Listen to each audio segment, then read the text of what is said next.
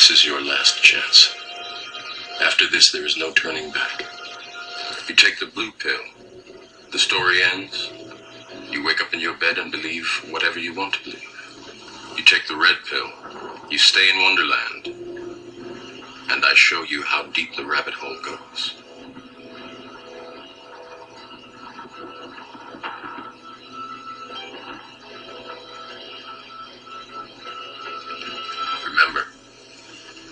All I'm offering is the truth, nothing more. Welcome to Beyond the Paradigm with me, Paul. Well, there was some audio from The Matrix, what a film that is. I've actually not watched it for quite a considerable time. I'm definitely going to have to be watching that over the next few days. But you're probably thinking, why is this podcast starting off with some audio from The Matrix when the title to the episode is called The Mandela Effect? Well, all will become apparent as we go on in this episode. What if I told you that you could not trust your own memory? And that many things that you may have believed were true since your childhood are simply not as you remember them? In this episode, we are going to explore this phenomenon known as the Mandela Effect. We're going to look at its history and some of the most popular examples of it.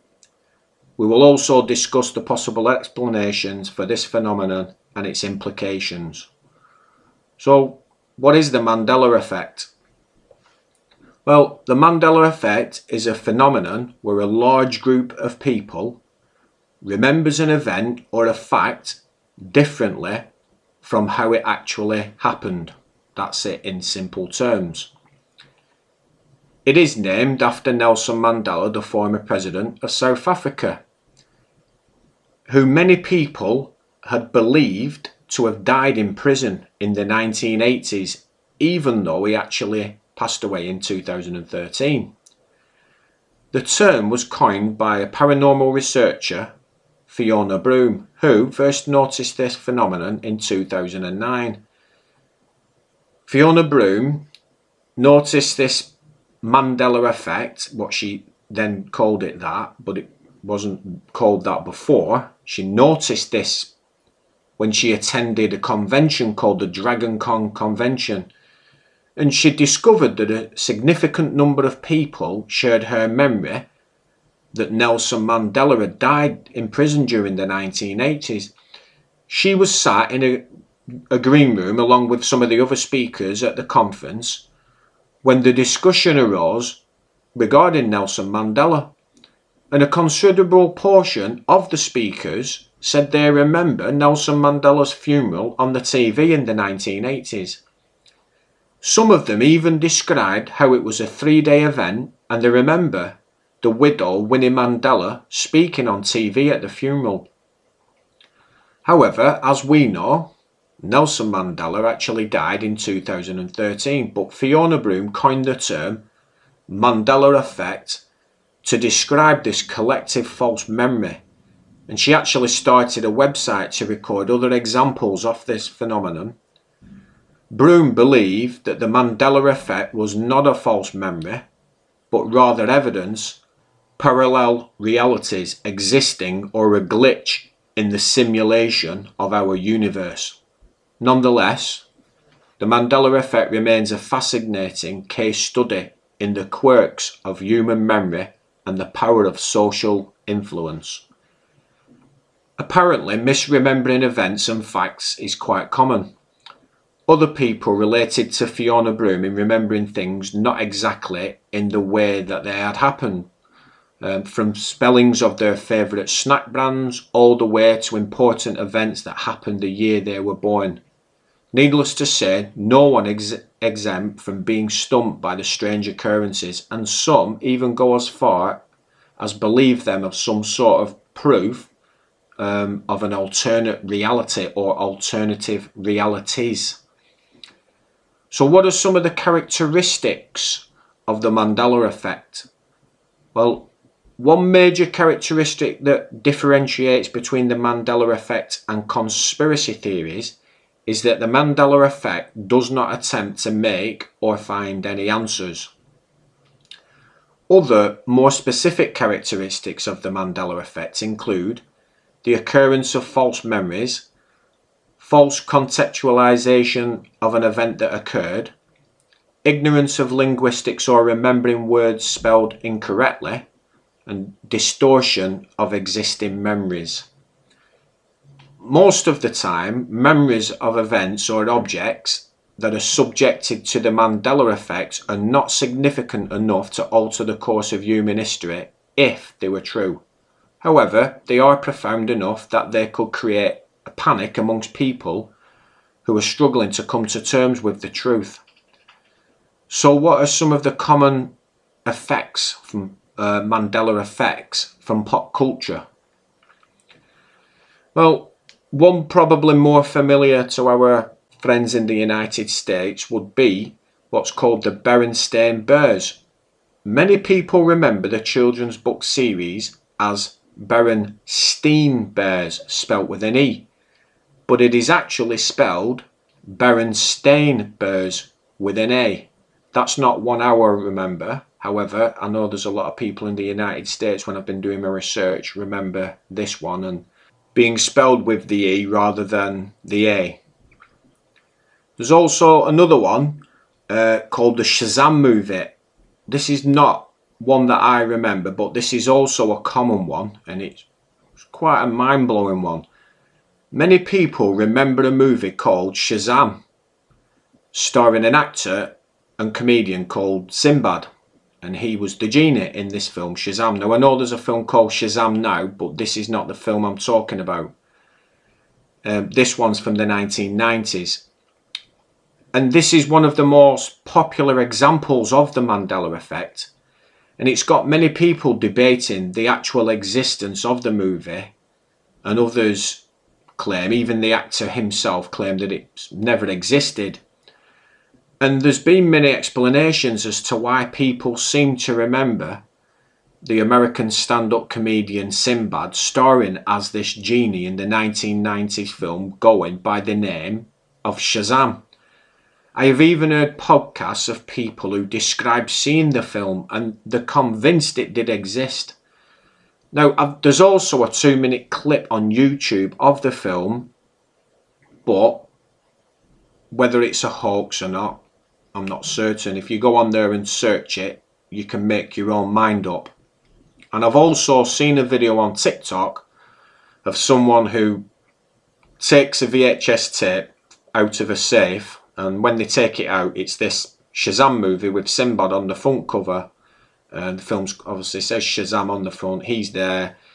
They remove the tape out of the sleeve, and it says Shazam on the sticker on the VHS tape it could have been fakes, but I'm just saying that there's things out there like that. Um, the following explanations um, are the possible reasons to the answer whether this is a Mandela effect or not.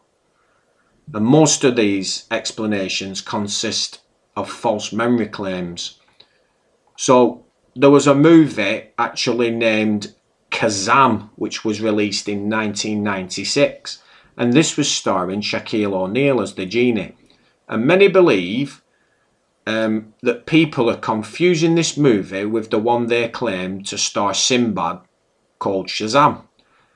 However, many people claim remember watching both movies and preferring the Shazam movie over the Kazam movie because they say that the Kazam movie was poorly written in comparison and that it was known for being a, a rip-off of Shazam.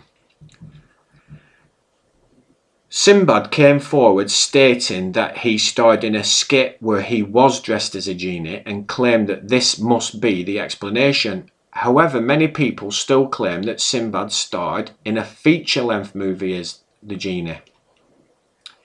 In the comedy cartoon American Dad, Sinbad voiced a genie like character which may claim, many may claim, um, could be the explanation to this, why people are remembering Sinbad being in this film Shazam. People also claim that it's confusion because of Sinbad the Sailor.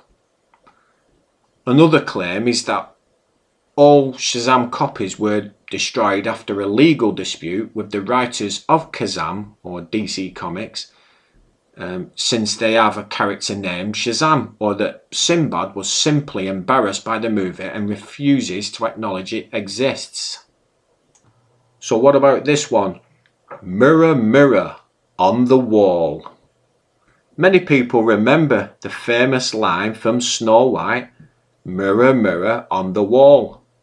But that's not correct. The actual line is Magic mirror on the wall.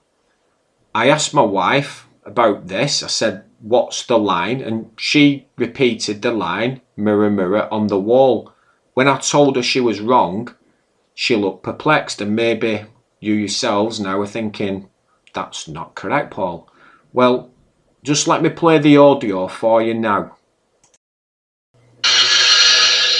What wouldst thou know, my queen? Magic mirror on the wall. Who is the fairest one of all? There you go. Magic mirror on the wall. Who is the fairest of them all? I've got to be honest with you. I actually thought it was mirror, mirror on the wall as well. I wasn't dogmatic about it. I just sort of had this notion in my head that that's what it was. Let me ask you a question. What colour was C3PO out of Star Wars? Do you remember him as being all gold? Well, he isn't all gold. He actually has one silver leg. It is his right leg from the knee down. I'm referring to the uh, original trilogy, not not that rubbish that's been released since, the original trilogy. But many people think that C3PO is actually all gold and he's not. What about this one? Luke, I am your father. Many people remember Darth Vader saying, Luke, I am your father in The Empire Strikes Back. When the actual line is, No, I am your father. Many people misquote this but I know for a fact that Darth says, No, I am your father. And Empire Strikes Back is my favourite Star Wars film. So I'm actually now going to play you the real exchange to show you that Darth Vader doesn't say Luke, he says, No, I am your father. If you only knew the power of the dark side, Obi-Wan never told you what happened to your father. He told me now. He told me you killed him. No, I am your father.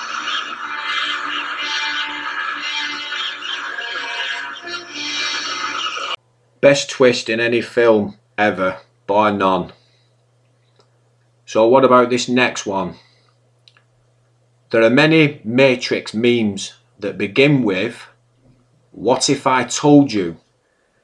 And, and this is supposed to be a quote from the movie in the scene where Morpheus is speaking to Neo before he offers him the choice between the red or the blue pill. However, Morpheus never says the line, What if I told you, in the movie.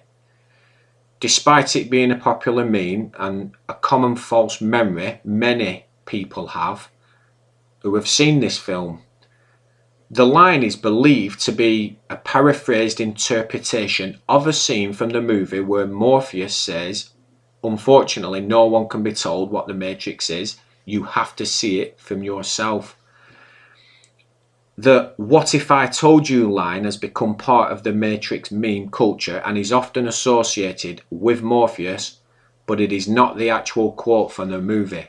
Here is the scene from the movie where this paraphrase is taken from. Unfortunately, no one can be told what the Matrix is. You have to see it for yourself. You have to see it for yourself, absolutely. Beam me up, Scotty is a catchphrase and a misquotation that is made its way into popular culture from the science fiction television series Star Trek, the original series. It comes from the command Captain Kirk gives his chief engineer, Montgomery Scotty Scott, when he needs to be transported back to the Starship Enterprise. Though it has become irrevocably associated with the series and films, the exact phrase was never actually spoken in any Star Trek television episode or film.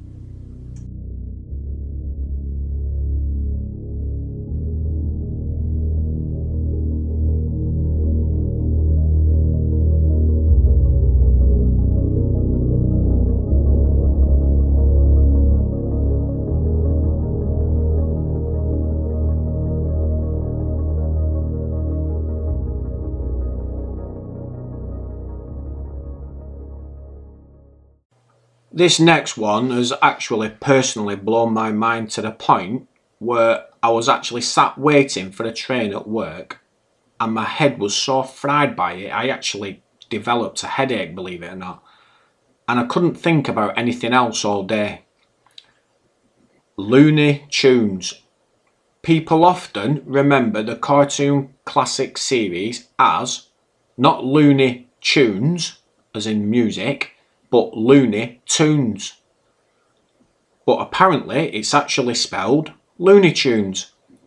Now, I do not remember at all it ever being called Looney Tunes. I even remember saying to my mum when I was younger in the 1980s, I asked her, I said, Mum, why are they called Looney Tunes? What is toons? I said to her. And she said it's because they are cartoons. Hmm, that makes sense to me now. So on that day when I was doing the research regarding the Mandela effect and I was reading some of the pop culture Mandela effects which I talked about in the last segment and I read that Looney Tunes was always Looney Tunes, it absolutely baffled me because I have no memory of it ever being called Looney Tunes. So I even messaged my wife, I texted her and, and I said to her, What do you remember it as? I thought she's definitely going to say to me, Oh, uh, yeah, Looney Tunes. Well, to my utter amazement and shock, she actually said to me, No, I remember it being tunes and not tunes. I couldn't I couldn't believe it.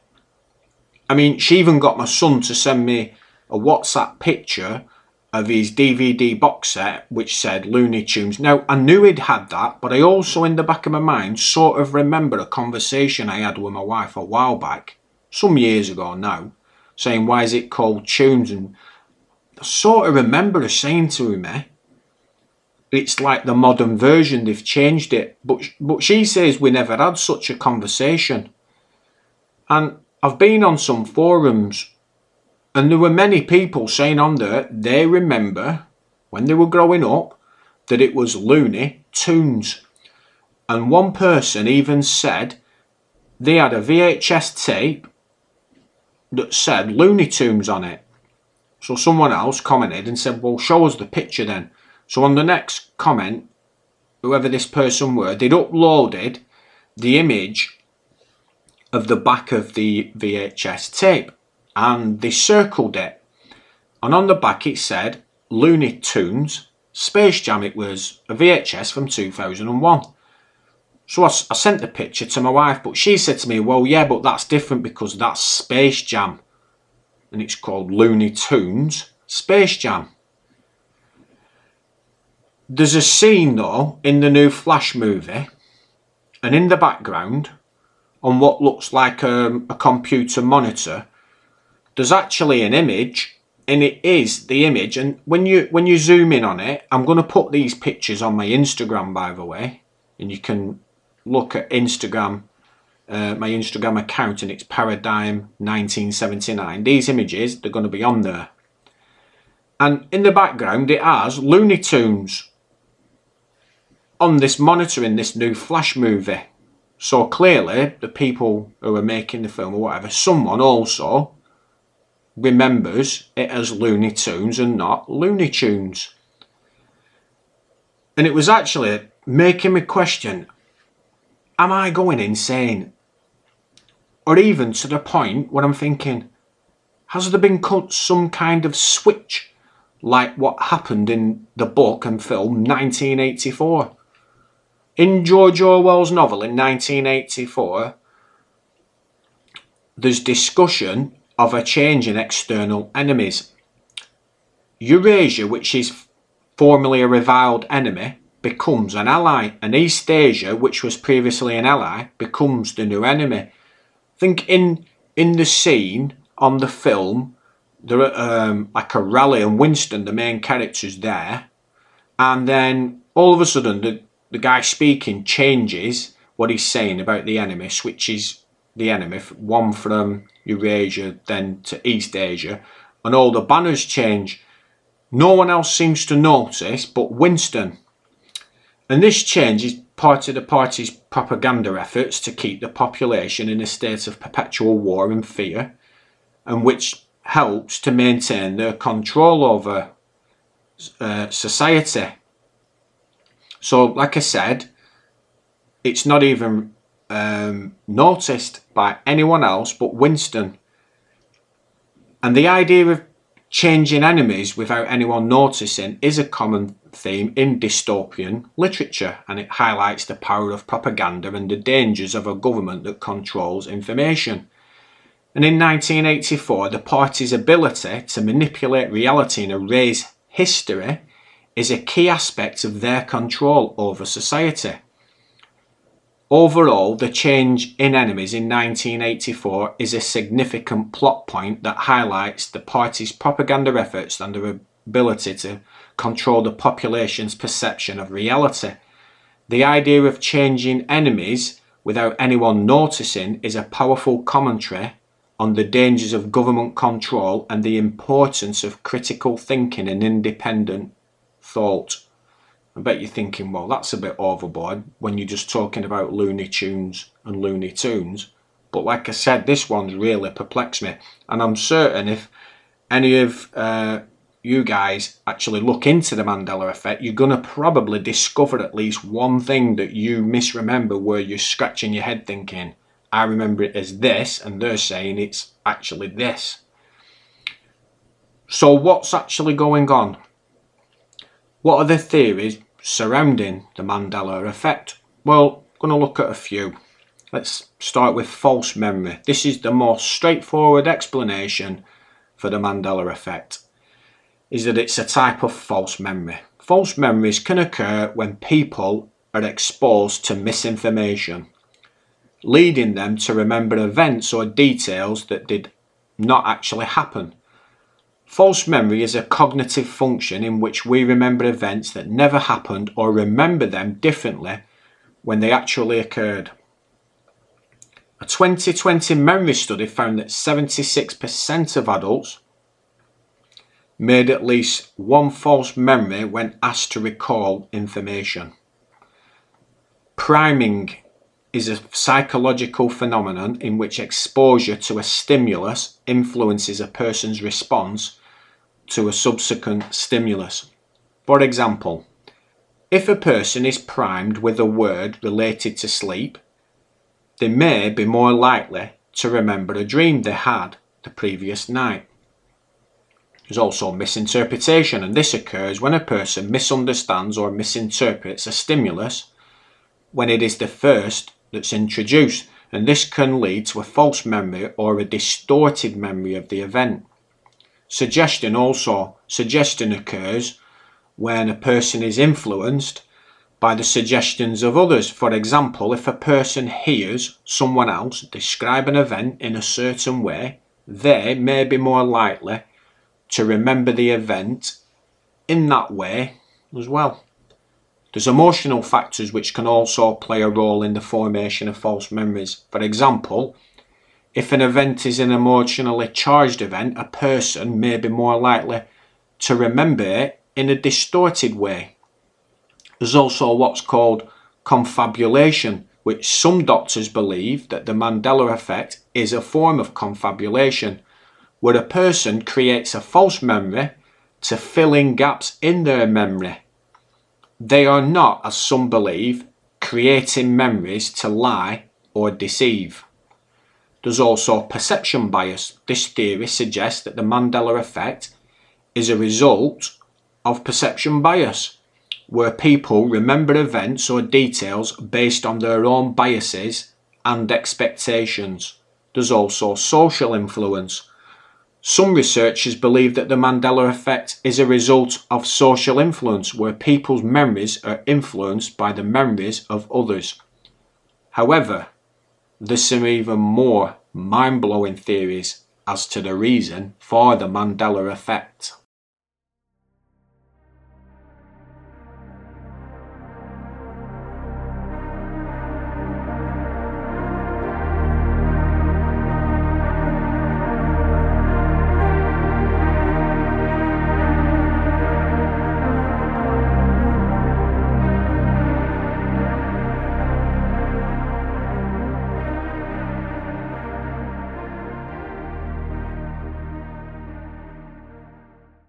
In the last segment, I mentioned some more mind blowing theories that I would be talking about. So, the first one that I'm going to talk about is alternate realities. This theory suggests that the Mandela effect is evidence of a parallel universe or universes or alternate realities. According to this theory, people are remembering events from a different reality or a, or a different timeline. While there is no scientific evidence to support the existence of alternate realities, some proponents of the Mandela effect believe that it could be the evidence of shifting between parallel universes.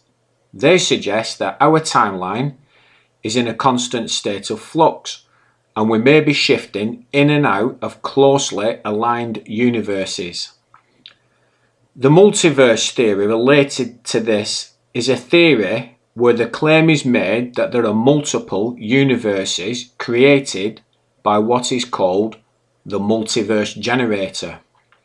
However, this is simply another theory that is made up by fallen mankind to try and get away from the fact that the universe is intelligently designed and displays the fingerprints of God all over it.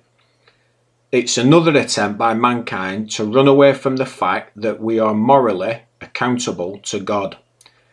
Even if there were multiple universes, it doesn't mean that there is no creator. In fact, it simply means that the creator has created multiple universes, as this would not be beyond a maximally great being, which we call God.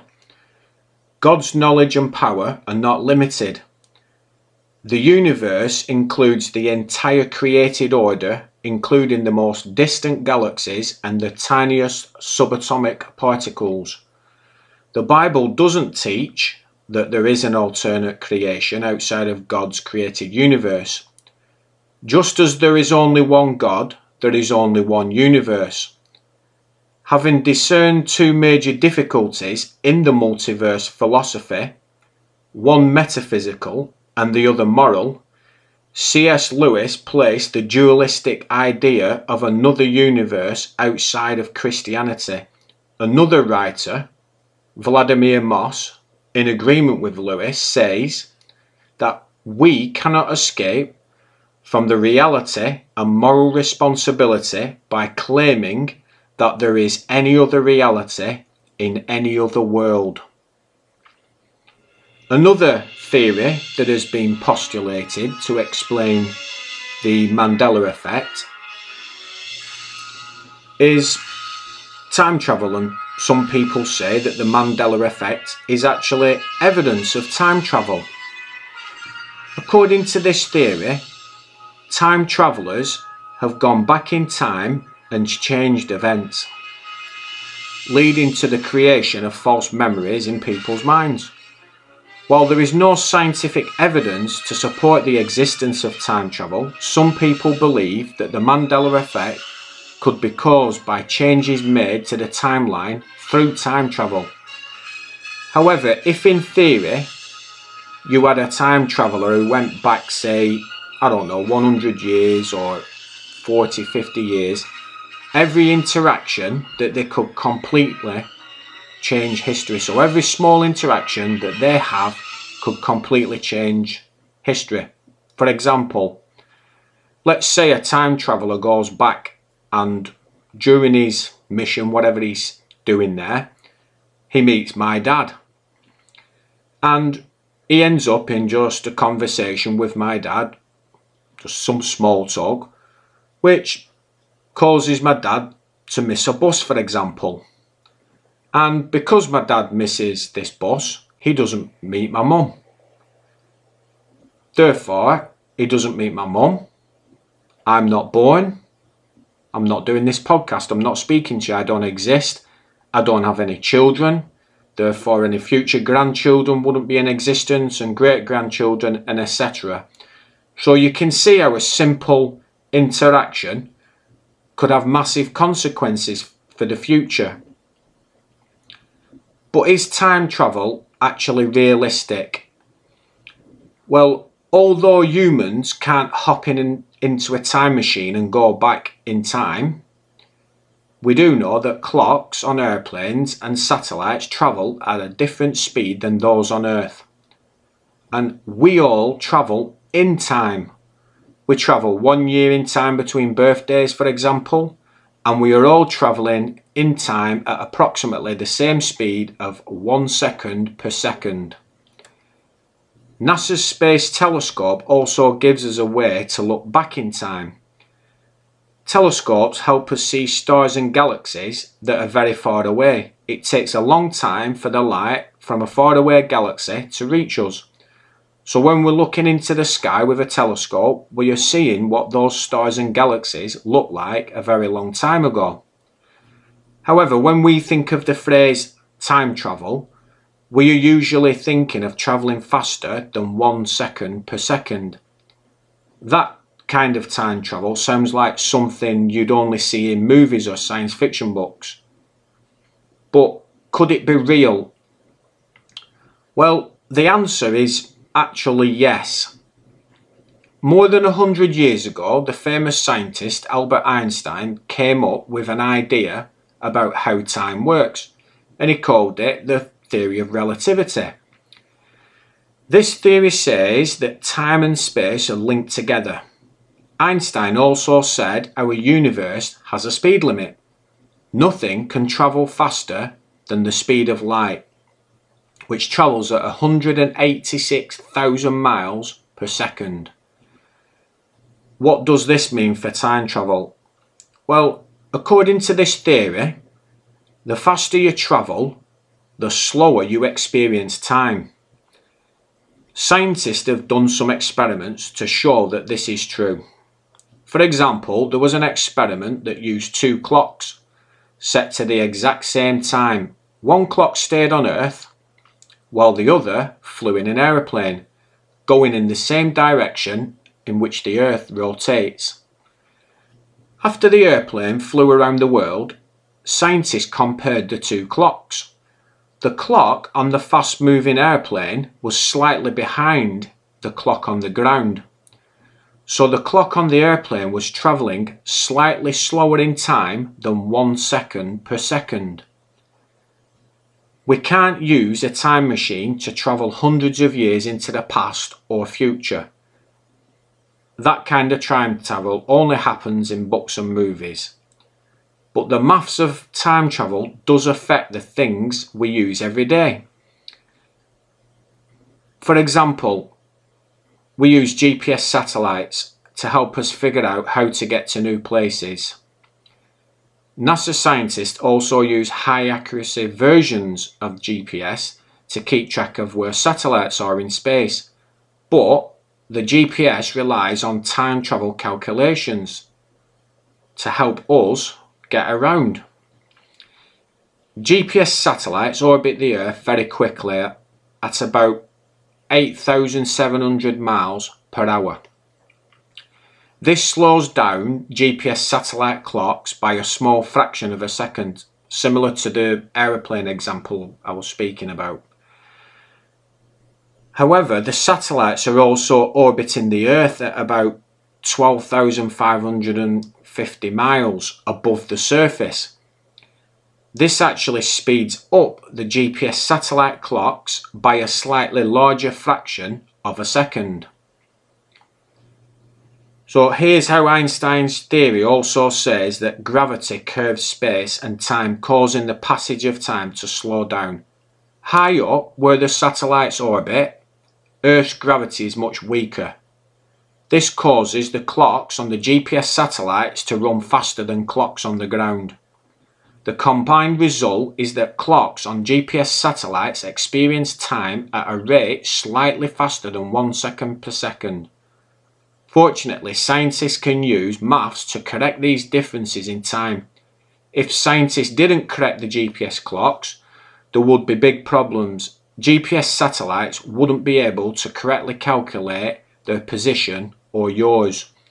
The errors would add up to a few miles each day, which is a big deal. GPS maps might think your home is nowhere near where it actually is. So to summarise, yes, time travel is indeed a real thing, but it's not quite what you've probably seen in the movies. Under certain conditions, it is possible to experience time passing at a different rate than one second per second. And there are important reasons why we need to understand this real world form of time travel. Now, the Bible doesn't mention humans travelling throughout time, there are several instances in the Bible that mention that God has an understanding of time that is non linear. This means that God is independent of time. This does not necessarily mean that God is time travelling, but it does mean that God sees time in a way that surpasses our own understanding of it. Sometimes God will allow his people to have visions which permits them to see future events like he did with John in Revelation and Daniel in the later chapters of the book of Daniel. There are arguments that the visions of John, which he experienced in Revelation, were time travel because he saw events that will accompany the apocalypse. The simulation theory is a theory that suggests that we are living in a computer simulation and that the Mandela effect is evidence of glitches in the simulation. According to this theory, the false memories are a result of errors in the programming.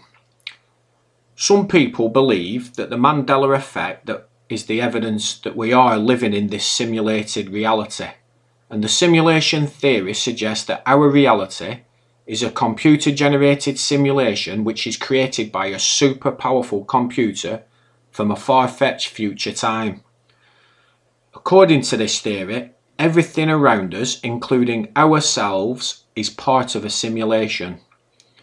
The simulation hypothesis is based on a mathematical foundation which has been investigated in various studies. The simulation theory is a topic of debate among scientists and philosophers. While some people believe that we are living in a simulated reality, others have debunked this theory. And here are some of the reasons why the simulation theory is not valid. The simulation hypothesis is based on scientific theories and concepts derived from our experience of the world. However, if we accept the simulation hypothesis, then we acquire a defeater for all of our empirical and scientific beliefs. Christian philosopher James Anderson states that the simulation hypothesis itself is based on scientific theories and concepts derived from our experiences of the world.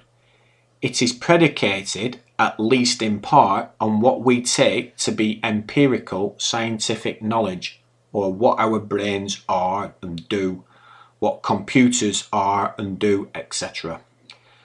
But if we accept the simulation hypothesis, then we acquire a defeater for all of our empirical beliefs and thus for all of our scientific beliefs.